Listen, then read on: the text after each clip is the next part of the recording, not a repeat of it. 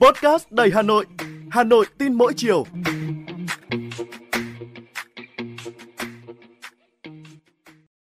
Xin chào bạn, tôi là Thúy Hằng, người đồng hành với bạn trong số podcast Hà Nội tin mỗi chiều ngày hôm nay.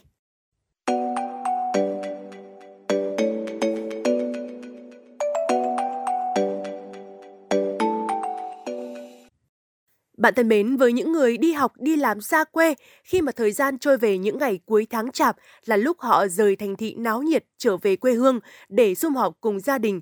Từ ngày hôm qua, nhiều người đã rời Hà Nội về quê đón Tết, nhưng các bến xe, nhà ga không xảy ra quá tải, cũng không có tình trạng tắc đường kéo dài. Tại bến xe Mỹ Đình và các bến xe khác, lượng hành khách và lượng phương tiện khá cân bằng. Đại diện bến xe Mỹ Đình cho biết số đầu xe chuẩn bị trong kế hoạch phù hợp với tình hình thực tế, phục vụ hết lượng hành khách qua bến. Tại ga Hà Nội, lượng hành khách bắt đầu đông đúc hơn so với ngày thường. Tuy nhiên thì không chỉ người dân đi lại dịp Tết mà khách du lịch cũng không phải ngại áp lực ngày cao điểm.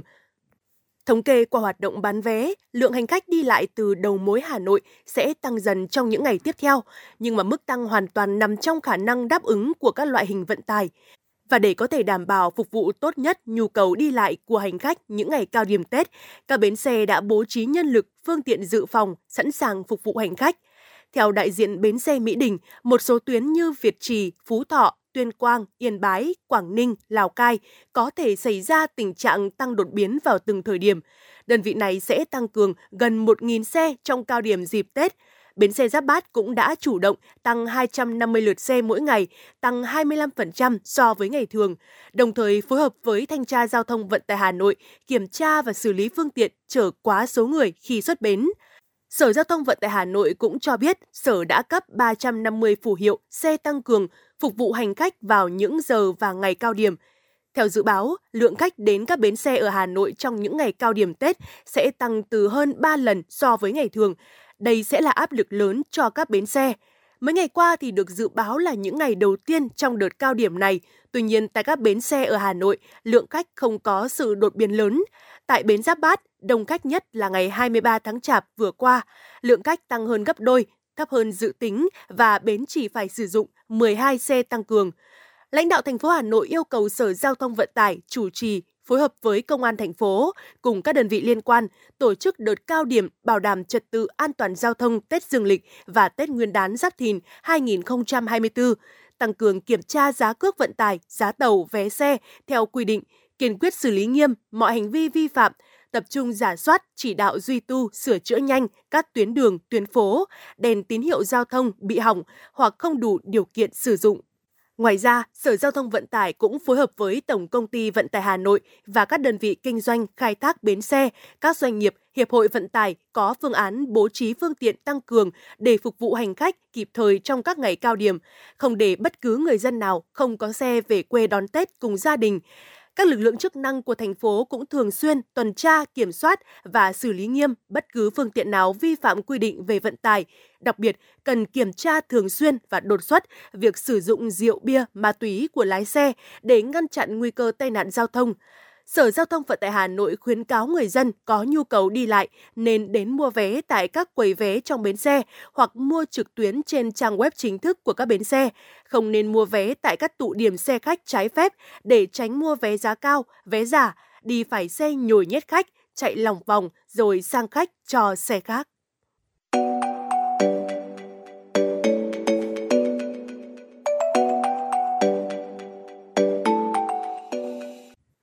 Bạn đang nghe podcast Hà Nội tin mỗi chiều, xin được chuyển sang một thông tin đáng chú ý khác. Ủy ban Nhân dân thành phố Hà Nội vừa có công văn số ba trăm bảy mươi tám về việc tiếp tục tăng cường thực hiện chi trả trợ cấp an sinh xã hội, không dùng tiền mặt cho các đối tượng hưởng chính sách. Công văn nêu rõ, Ủy ban Nhân dân các quận, huyện, thị xã tiếp tục thực hiện và đẩy mạnh chi trả trợ cấp an sinh xã hội qua tài khoản đến các đối tượng hưởng chính sách đã có tài khoản trong các tháng tiếp theo sau Tết Nguyên đán Giáp Thìn.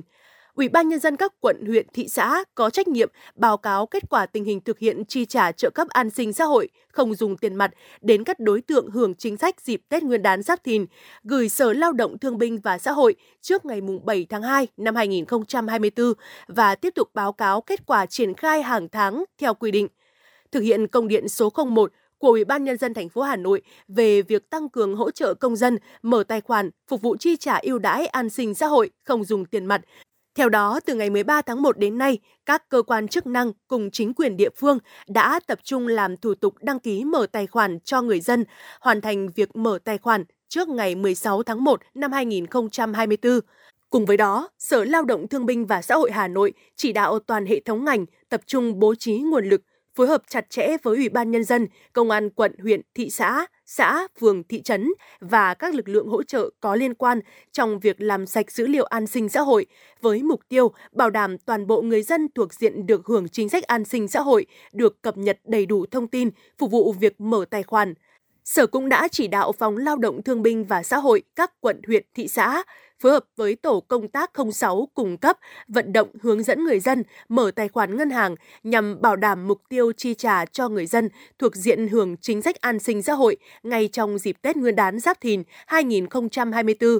Trong những ngày qua, cán bộ Lao động Thương binh và Xã hội từ thành phố cho tới xã, phường, thị trấn đã phối hợp cùng các lực lượng liên quan khẩn trương thực hiện nhiệm vụ với nhiều cách làm sáng tạo, hỗ trợ người dân mở tài khoản chi trả ưu đãi an sinh xã hội không dùng tiền mặt.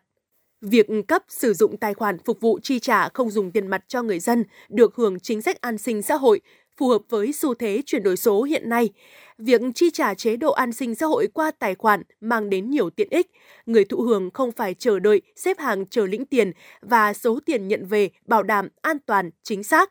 Với những trường hợp ít phải sử dụng đến khoản tiền nhận về hàng tháng, họ có thể để tiền trong tài khoản như một hình thức tiết kiệm và được hưởng lãi. Bảo hiểm xã hội đã cùng các cơ quan chức năng, các địa phương tích cực tuyên truyền, vận động để người dân rõ tiện ích và lựa chọn mở tài khoản ngân hàng.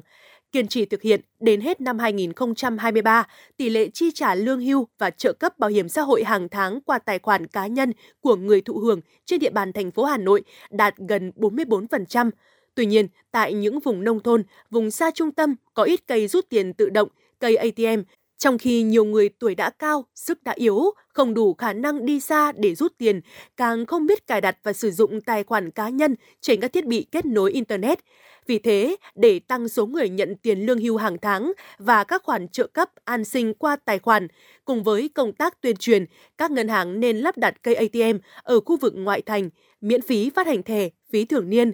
Giải pháp khác là ngành Lao động Thương binh và Xã hội ký hợp đồng trọn gói với Bưu điện Việt Nam, sau đó hệ thống bưu điện liên kết với các ngân hàng tiến hành mở thẻ a tê em cho người hưởng các chính sách an sinh xã hội. Có như vậy mới khuyến khích người dân thuộc diện được hưởng chính sách an sinh xã hội mở tài khoản để thực hiện chi trả không dùng tiền mặt, góp phần thúc đẩy chuyển đổi số.